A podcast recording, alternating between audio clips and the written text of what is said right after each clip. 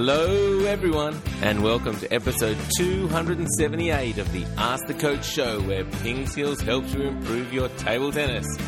This is our first episode for 2017, so we'd like to wish everyone a happy new year. Alois, did you uh, do anything big for New Year's?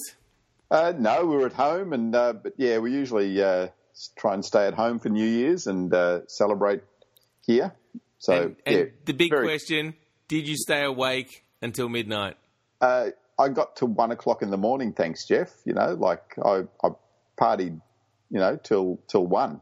Well done. Yeah, very, very good. yeah, we had some uh, friends over and we had some young kids in, so we watched the, the apparently one of the best family movies, The Goonies. I'd never seen it before, and you know it wasn't bad. And that took us to about five to twelve, and then uh, so we were up to midnight as well. If I if I'd sat and watched a movie, I would never have made it till twelve o'clock. So we were just uh, out and about and chatting. Yeah, yeah, exactly. Yeah, Alois cannot watch a movie without falling asleep. I have I've, I've actually been to two movies recently, Jeff, and only fallen asleep like intermittently.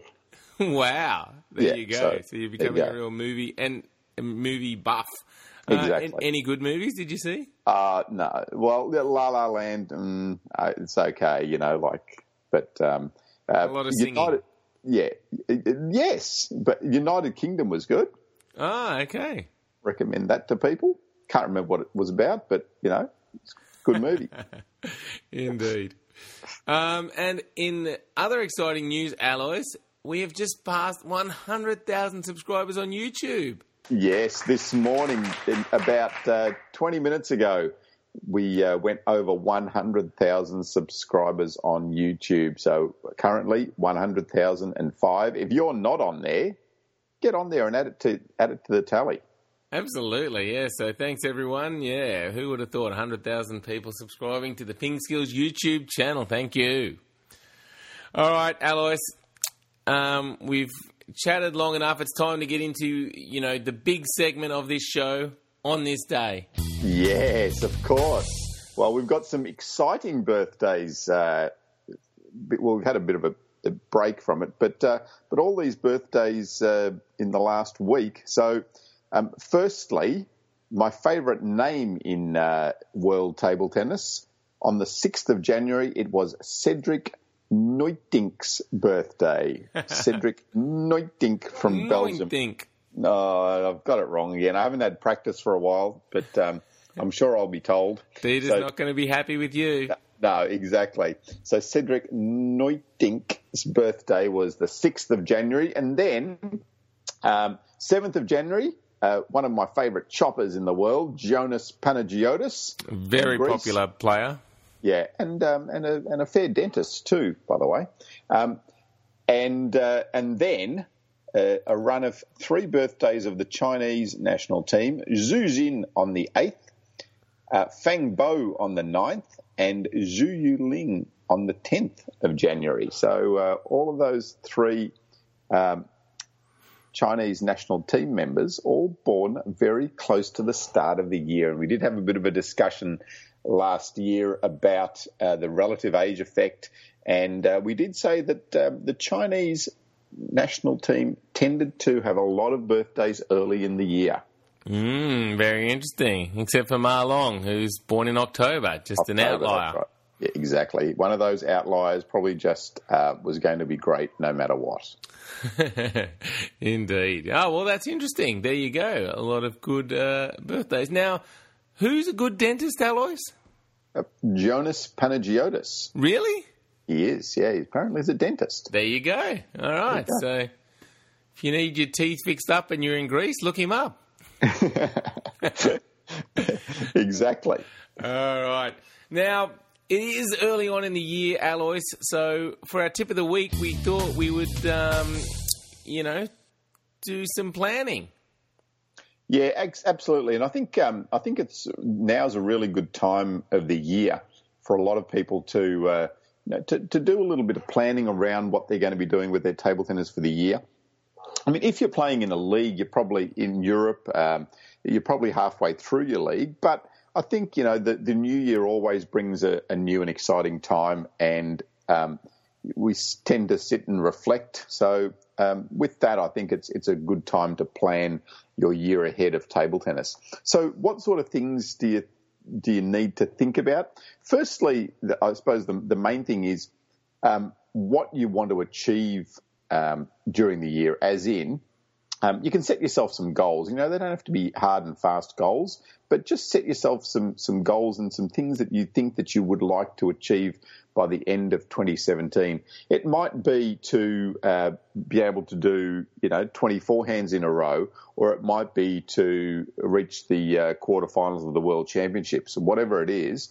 Um, just if you've got that in your mind, then when you go out and do your training or do your practice or you know have a hit with your friends, um, then you're aiming towards something. And I think you know, as I said, now is probably a good time to set those little goals in place. The next thing is to just think about you know how often um, and when you're going to uh, play your table tennis or train or or compete in table tennis. So it might be to set out um, a competition um, schedule for yourself if you're at that level, or it might be to work out in your weekly uh, routine what time do I really have for my table tennis? You know, do I get an opportunity on a Monday night after work um, because I don't have any other commitments to just spend an hour on my table tennis? Or it might be that, um, you know, if you're um, a more serious player, that I'm going to commit myself to um, four training sessions a week um, on Monday, Tuesday, Thursday, Friday, whatever it is, um, and you know set yourself the times. So by doing that, again, you're just starting to plan around what you're going to do. Those those might change a little bit, but if you don't have that plan in mind, then comes Monday, you sit on the couch. Come Tuesday, you sit on the couch thinking, oh, I should go and do some table tennis practice. Um, and, you know, comes Friday, you think, oh, I haven't been down to the hall at all this week. So, um, so just putting that in place, I think, makes it a lot easier for yourself. Yeah, it's a good tip. Now, Alois, back when I used to play, I guess I was. Um, they consider it old school these days, but we used to get like a big yearly calendar that you could fit on a wall, and um, you could just, you know, put in all your competitions and some training time, and you could see it like in one big sheet up on the wall. Um, you know, I used to love doing that at the start of the year. Really good to you know just plan out everything. Um, but I guess these days kids probably do it with you know digital technology. Yeah, exactly. I mean, I mean, I'm probably the next step up and do it on Excel. But yeah, kids today will be doing it on who knows what. But um, but you know, just even on your calendar, just start to put things in place and um, and just r- write them down so that you then have them have them there and you have some sort of plan going forward to what you're going to do with your table tennis. And you know, life's busy nowadays, and it's so easy to just let um, one part, one area of your life just slip away. Um, and table tennis, you know, being a sport or a recreation um, or a hobby for for you out there, um, you know, sometimes it just gets shoved uh, to the back burner, and it, it is important to to maintain that that physical, um, uh, you know, uh, activities and things during the year as well for yourself. So yeah, put it in place now. All right, excellent. So um, that is our tip of the week. Plan for the year ahead. So yeah, take some time, um, sit down for an hour or so, and uh, and plan out your table tennis year. Excellent. All right. Now, Alois, let's get on to the drill of the week. What, what do we have for people this week? Yeah, so the drill of the week this week, again, I haven't put in a specific drill, but I'm just um, going to talk a little bit about how you can expand your drill. So, so often when we do drills, so if I'm doing a footwork drill myself, for example, I'll always put it to your backhand corner um, for example, for the whole drill. So during the drill, um, if you're playing one to my backhand, one to my forehand, I'm going to always put the ball to your backhand corner, which is which is fine, and I think that's a good way to start the drill. But you'll find that it, uh, what that does is it gets you in a very simple mindset of knowing where the ball is going, so you don't need to make that decision while you're doing the drill what I'd like you to do now is start to open up that decision making. So, not that you are always going to play to the backhand, but um, every one out of six or one out of ten balls, you're allowed to play the ball um, into the middle or down the line or, or whatever it is. Um, but just getting away from that um, rigid mindset of this is where I know where the ball's going um, to to opening it up to allowing yourself to make some decisions. You'll be surprised that it actually becomes a little bit harder to do the drill when you have more options. Um, so you think, oh well, it's it's easier because now I can hit the ball wherever I want, but by opening up that decision making, you'll find that initially you will find it a little bit harder because you need to process that decision of where you're hitting the ball as well as hitting the ball. Okay, so so if I'm the one doing the drill, yeah, I've got more options. So I've got to think a little bit more. But then also as the blocker, um, I need to think a bit more then too if the ball might come to somewhere else. Yeah, exactly. So so it now makes the drill a little bit more exciting or, or relevant for the blocker um, in the drill as well. So yeah, as you said, Jeff, as a blocker now, I'm just not going to be able to sit on my backhand and basically go to sleep. Um, I need to be aware that at any time that ball might be coming to another position on the table. So um, so my blocking actually improves a lot because um, it's now again watching and making the decision between where the ball's coming, reacting to that, and then blocking the ball as well. Ah, good. So, is this something we should be doing with every drill we're doing, or kind of just use it sparingly? Um, it can be an extension of any drill that you're doing. So, if you're starting to find the drill um, easy or too easy, or um, it's um, you know becoming boring, then certainly don't just keep doing that same drill. Look for ways of trying to expand the drill and and um, and make it a little bit more complex for yourself. So and making it a little bit more game like. Yeah, and I think just as a general theme, that's a that's a good idea, isn't it? If you're starting to get bored or you're not concentrating, then yeah, you just need to change something up that, that that'll give your mind a bit more focus. Yeah, it's just it's just a good next option of uh, of where you can go to with your drill. That's right. Brilliant. All right, everyone. So, yeah, this week get out on the table and, and take on Alois's advice. Um, don't just hit the ball to one place. Um, try this as an extension to any of your drills. Great, uh, great drill of the week there, Alois. Excellent. All right, now for the tournament wrap, Alois, we're going to go back and look at last year's ITTF Star Awards, which we didn't haven't talked about on this show yet, but. Um, you know, it's a great initiative by the ITTF, um, and they seem to be getting more and more popular each year. Yeah, so the Star Awards, I think, you know, they started slowly. Uh, I suppose as any new award type thing start, uh, starts, but um, yeah, that, it is starting to uh, grow some legs.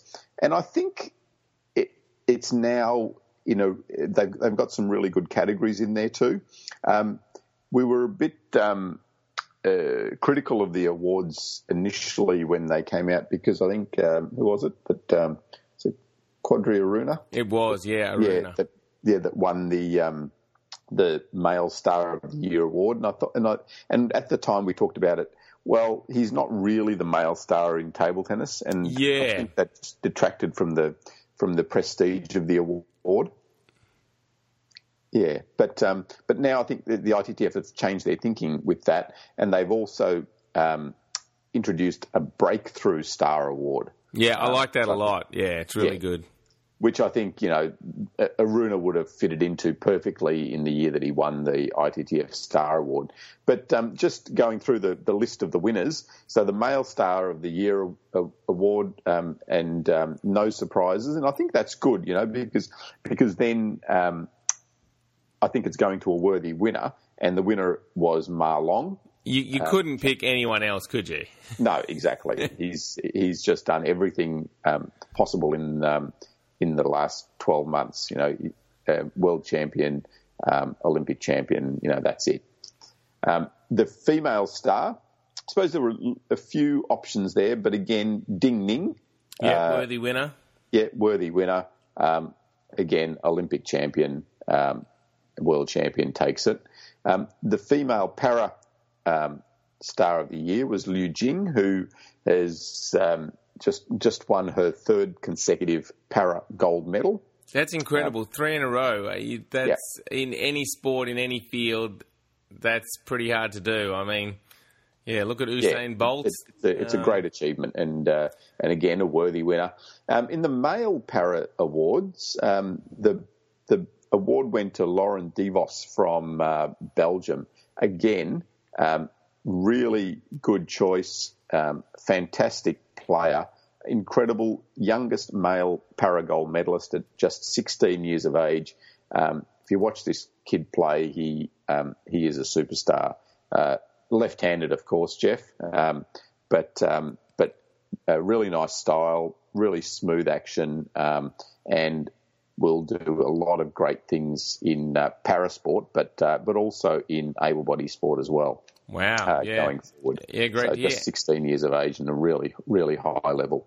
Very, um, very and then impressive. The Star Point of the year. Oh, but before you get onto that, Alois. Uh, Fan Zhendong's uh, little roll around the net and under the net where the ball just dropped off the net and he um, he just lifted the ball up and uh, and rolled it on the other side. So um, we might be able to put a link to to that on the show. Yeah, yeah, Alois, that was good. Uh, the Star Point, wasn't it? That was brilliant. But incredible shot. So uh, so well done to Fan Zhendong for that. Um, and the sportsmanship award of the year went to Rinad Fathi, um, who, and, and, I think this is another really good one. Um, in, um, I think it was the African Championships, um, she gave um, awarded the point to her opponent or um, acknowledged an edge when the, both the umpires didn't see um, see the point, and that was a 12-11 in the fifth, in, fifth and deciding game, and uh, as a result, she ended up losing the match. So, um, so that's yeah, a nice, nice acknowledgement of um, some excellent sportsmanship for Rinad Fathi. Oh wow! So, uh, and then the the last thing that they did uh, at the Star Awards was the inductees to the Hall of Fame, and uh, three inductees this year: Ding Ning, Liu Shiwen, and Xu Xin. So all very, very worthy award winners. Wow, that's really good, Alois. Um, now, can you hear me, Alois? Yes. So. Hey, you can't hear me, Alois. This is terrible. Ding Ning, Liu Shiwen, and Xu Xin. now, um, for some reason, Alois can't hear me. okay. How about how about now? hear me. Yeah, can you hear me now? Yeah, I can. I can. That's funny. Um, because, yeah, during that, I was trying to break in a couple of times, but you just kept talking, so people are going to wonder what was going on. But he couldn't hear me; he was just too. No, no, I, I actually could. I'm just ignoring you, Jeff. But, yeah. oh dear, too funny.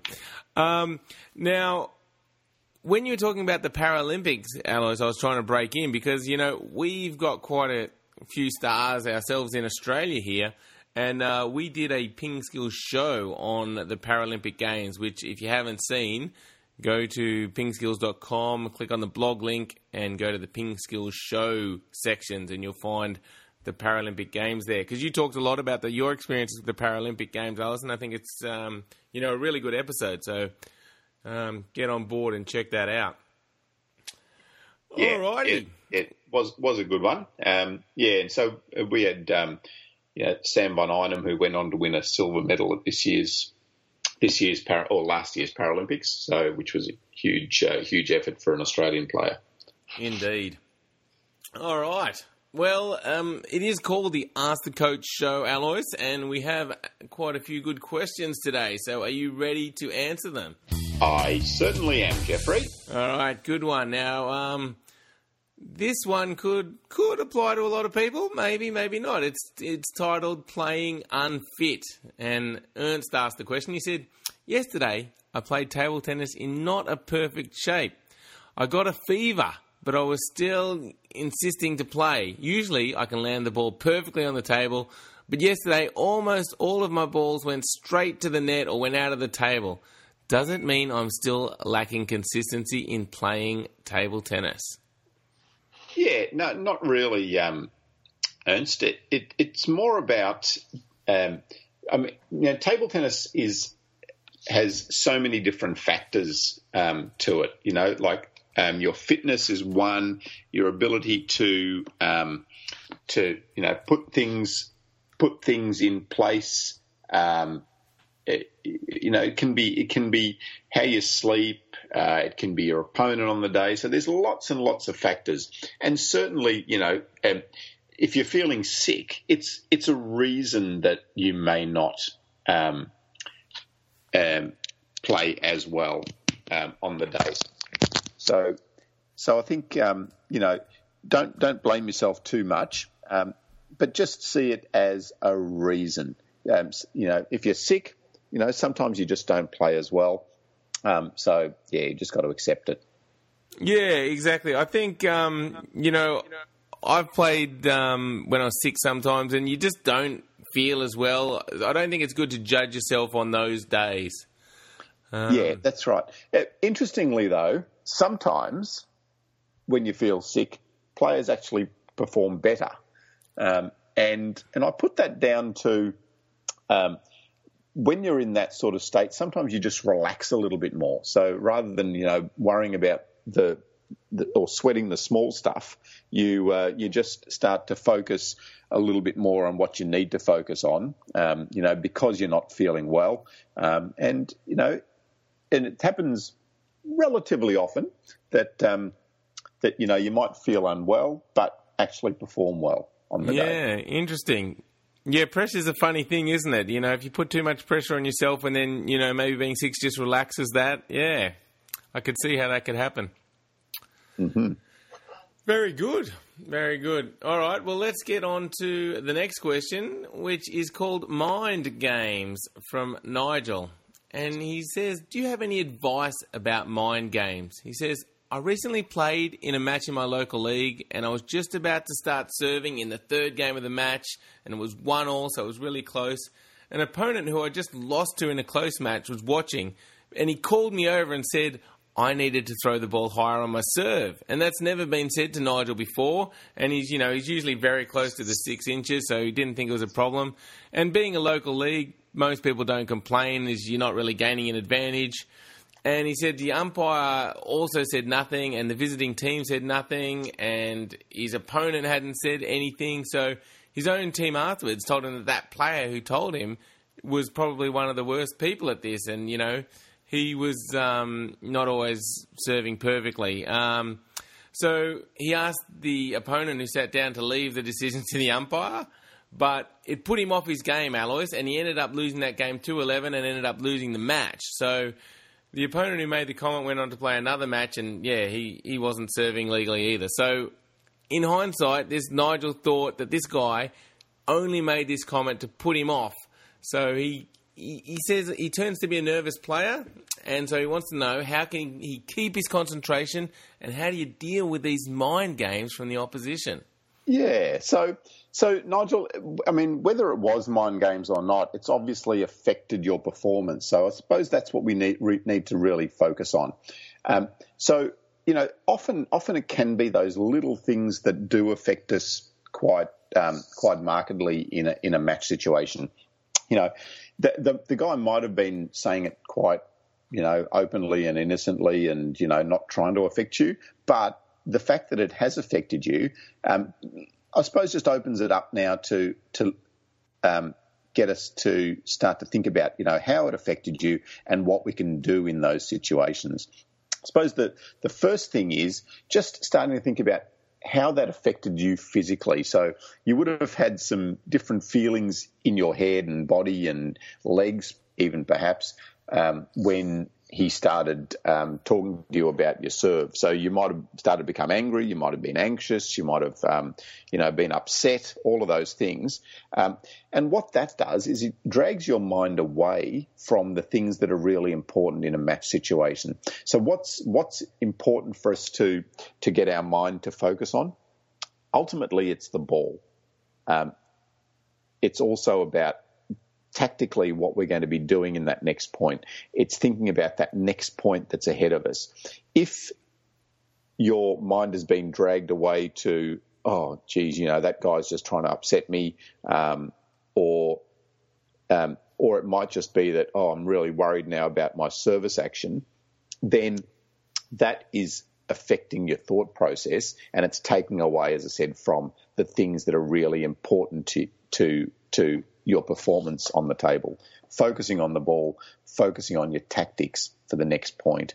So developing a pre-point routine, and we talk, we have talked a bit before about pre-point routines. If you can develop a pre-point routine, then that helps you to get that, get your mind back into the right place before you play the point. Yeah, I think that's a good tip. This whole discussion just reminds me of some, you know, more mind games in a way, Alois. Um, like sometimes in this example here, maybe even just the fact that Nigel starts to focus on his serve, like consciously, can can be an issue as well. Because I guess you learn all these skills so you can almost perform them unconsciously. I guess you know the example people use is like driving. When you first learn to drive, it's really hard, and you, everything is you know you've got to learn everything step by step, but then eventually you can just do it without thinking. And your table tennis, you kind of want to do that as well, like serve without thinking. But if you start to consciously think about it, it, it kind of affects your play. And I remember someone, you know, saying that if you want to play some mind games on someone that seems to be, you know, playing really well against them, you can say something like, Hey, you seem to be playing that forehand really well. What have you changed about that forehand recently? And that might get that player to start thinking about their forehand a bit more consciously rather than just letting it happen. that that uh, that could be a, a, good little sneaky one, Jeff. But we none of our ping skills would do anything like that. I'm sure. Of course um, not. The, the other one that I heard was yeah something along similar lines, and that was you know as you walk past them at the change of ends, say, um, when you're playing that really good forehand, do you breathe in or out? So, there you uh, go. Yeah, as, as, you said, just getting them uh, back to the conscious rather than the uh, subconscious uh, when they're playing their strokes, and uh, can really muck you up. Yes, but I guess if you're aware of those tactics, you can kind of um, just, like you said, have ways to deal with them. If you just focus on your pre-point routine, just focus on the ball, um, then then those are all ways to you know keep you playing at your best. Yeah, and and uh, for for those that hadn't haven't heard about the pre point routine um, before, so a pre point routine is just a little routine. It, you know, it needs to be very short because it's something you're going to do in between points. So you've got five seconds or uh, you know ten seconds or so, and it could be something like um, taking a deep breath um, focusing on your breathing and then focusing on uh, the ball as you walk up to serve, or focusing on the um, on the ball as your opponent um, is ready to serve. So just something simple like that. So that routine, if you're doing it, you know, all the time as a routine, um, helps you just to get uh, your mind away from you know things like um, your opponent telling you that you that you're um, not serving correctly or whatever it is. Yeah, indeed. And it's something you got to try and practice regularly. It's not something you should just use when you start to feel like this because the whole point of is it that this is part of your normal routine so it makes you feel normal. So you you do have to do it regularly. Exactly, yep. All right. Um, thanks, Nigel. Great question. The next one is uh, from Termatopi who wants to know about timeouts, Alois. He says, when are the very best moments to call a timeout in a tournament? Yeah, so um, so different people use different, I suppose, strategies with the timeout. But some of the things that you need to think about are, um, firstly, is your opponent um, on a bit of a run? So you know, have they have they got a lot of momentum, and will the timeout just break that momentum? Um, for for them. Um, you know, they, they might have uh, you know just won five or six points in a row. You you might have been five three up. You're now eight three eight five down, um, and you know can you just break that momentum of your opponent by taking that one minute break, um, and that it can often be very effective. The other thing is um, if you're a bit unsure about um, your own tactics. And, you know, if you've got a coach in your corner and you want a little bit of time to discuss that with your coach. So um, now, uh, with the with the new coaching rules, I mean, your coach can yell out things at you, but it, you can't really stand there and have a discussion. So, taking that one minute timeout will give you the opportunity to to um, to have that discussion with your coach on, you know, it might be, all right, you know, this guy is really starting to get onto my um, forehand topspin and he's and he's um, hitting it away for winners all the time. Um, what do I need to do in that situation? Do I need to change the positioning or the speed or, or whatever it is with my topspin? Or it might be what type of serve do I need to do? So so having the get having the opportunity to have that time out gives you that time for that discussion with your coach or even just to go over the corner, even if you're by yourself and just think about it for a minute. Um, you know, rather than trying to um, work your way through it in the 10 seconds between points. Take that time, take the time out, um, and try to work it through. The other um, time I think uh, you can think about a timeout is if you are starting to feel nervous. So if you're starting to feel that, you know, uh, under a bit of pressure, it might be that, um, you know, you were 10 6 up and you've just lost the next two points and you think, oh, gee, I, am starting to doubt myself here. Um, taking the time out to have the opportunity to take, you know, some nice, long, deep, slow breaths, calm yourself down, get back to that um, tactical thinking. Um, so instead of just having that 10 seconds um, for your pre-point routine, um, again, you've got one minute to um, to utilise to think things through um, for yourself, calm yourself down, um, get yourself into a better mental state to be able to win that next point. So, so there's there's some um, ideas. Um, as far as when people often take them, it's, it's funny. I see this a lot. Um, players and coaches will often, often, often, often take a time out um, when you're um, facing your final set. So you know you might be two love down in sets, or you might be two one down in sets and a best of five. And when you go three points down, um, it's amazing how many times people will take a timeout in that situation. So, um, so that's one really common time. But I find that the Chinese players um, tend to take their timeouts a lot earlier in matches, and they'll take the timeout even at the end of the first set. If the first set's close and they think that it's really important they try to close out that first set, they'll take that timeout uh, then and there.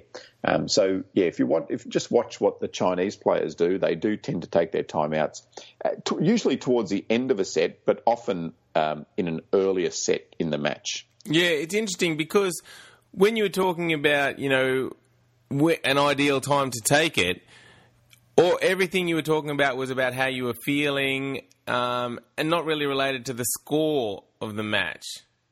Mm-hmm. So yeah. yeah, so I mean, if you if you look at it that way, then you're probably better off not thinking about oh, I'll save it till the last set, or I'll save it until I need it till this point. And I guess if the Chinese are taking it at different times earlier, maybe they're thinking along those same lines as well.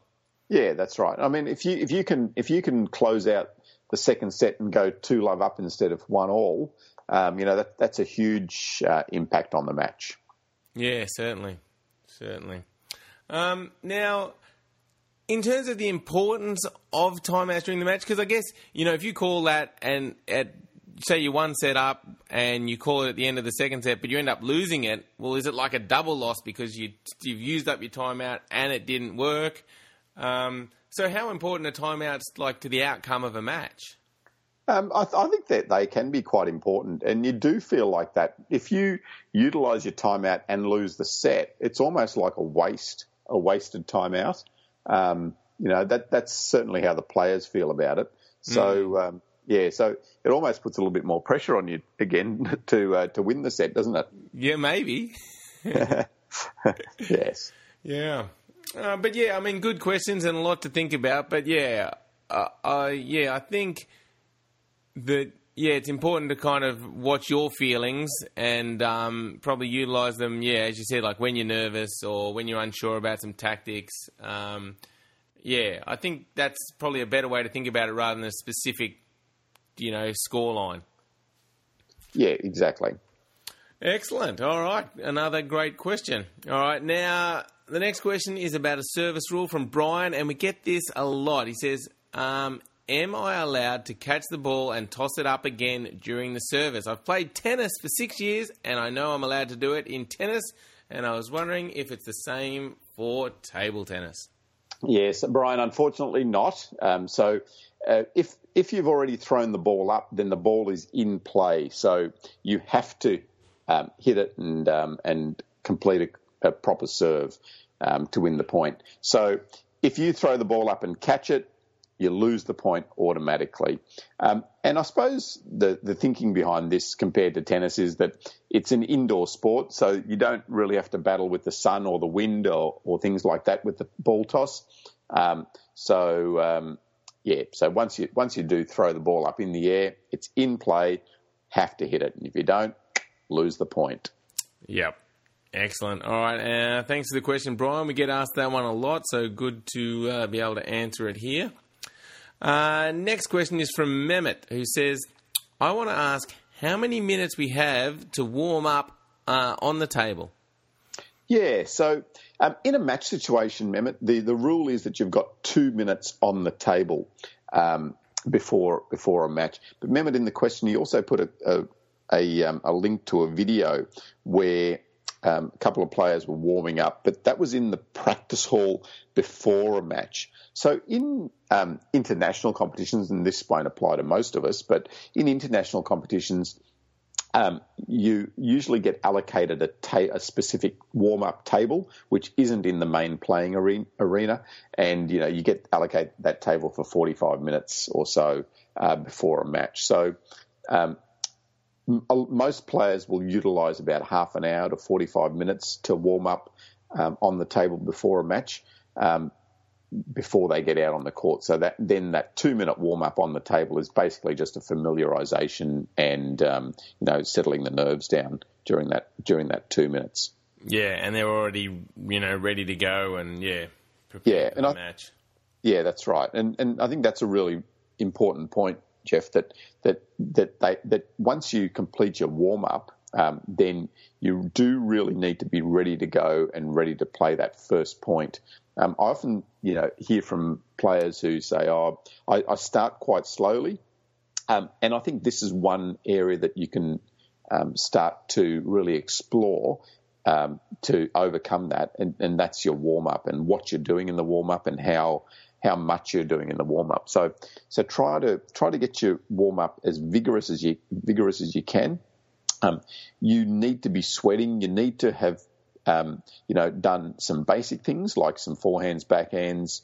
Um, but then you also need to have reached a level where you're actually playing some points and playing, you know, playing some practice games because you don't want to walk out there for the first point that you're playing, and that's the first time that you've served for the day, or you know, it's the first time you've served for an hour or two. Yeah, so, especially with service being such a fine motor skill. Yeah, that's really important.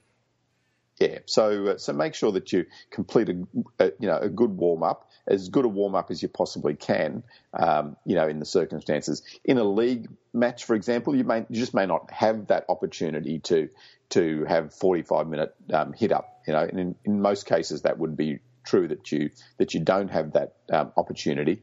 So you need to do um, a lot of that hitting, you know, at the start of the night when you get there, and then in between matches, you know, doing something like um, a physical warm up so that you are physically active, sweating, but also you can just spend some time thinking uh, about the match uh, beforehand. You know, just spend a minute or two just thinking um, uh, what type of serves, tactics um, you're going to utilise during that match.